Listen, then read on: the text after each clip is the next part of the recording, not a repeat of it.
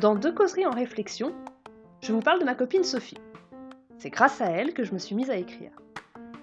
Sophie, ça fait un bail qu'on se connaît. Dès la sixième, nous avons eu cet énorme bonheur de nous cogner le self du collège puis du lycée Saint-Louis à Saint-Étienne. Manger des cordons bleus et des friands à la viande, ça crée des liens. Après le bac, nous sommes venus ensemble sur Lyon pour faire nos études, elle de sciences et moi de psychologie.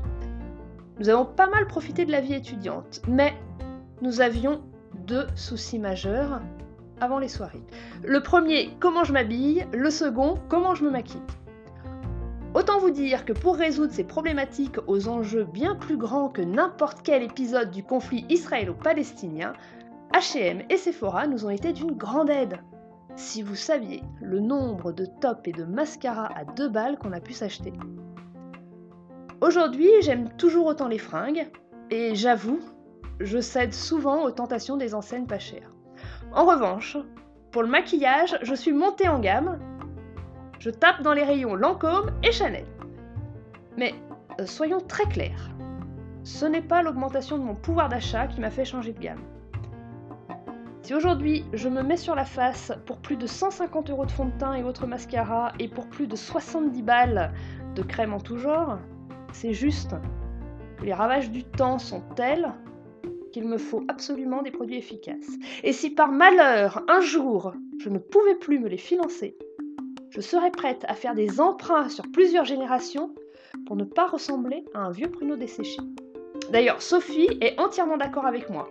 La lutte contre les cernes, les rides et les taches brunes ne doit jamais cesser. Au fil du temps, nous savons qu'elles feront tout pour s'installer de plus en plus profondément. Vigilance, vigilance et vigilance. Voilà nos trois mots-clés. Mais en 2020, il va falloir faire plus. Nos efforts devront s'intensifier. Elle et moi, en 2020, nous allons fêter nos 40 ans. Nous allons donc passer un cap. Ce n'est plus uniquement de nos jolis minois dont il va falloir prendre soin, mais de l'ensemble de notre corps. Passé cet âge, nous nous attendons au pire, nous sommes pleinement conscientes qu'il va falloir sortir les armes lourdes pour lutter contre la flasquitude du bide et des fesses.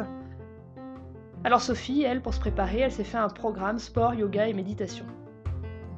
Pour moi, je pense que c'est trop tard. Il va falloir recourir à la technologie. Alors voilà, je crois que je vais sauter le pas. Je pensais pas que ça arriverait si vite, mais après moult réflexions, ma décision est prise. En 2020, je m'achète une gaine.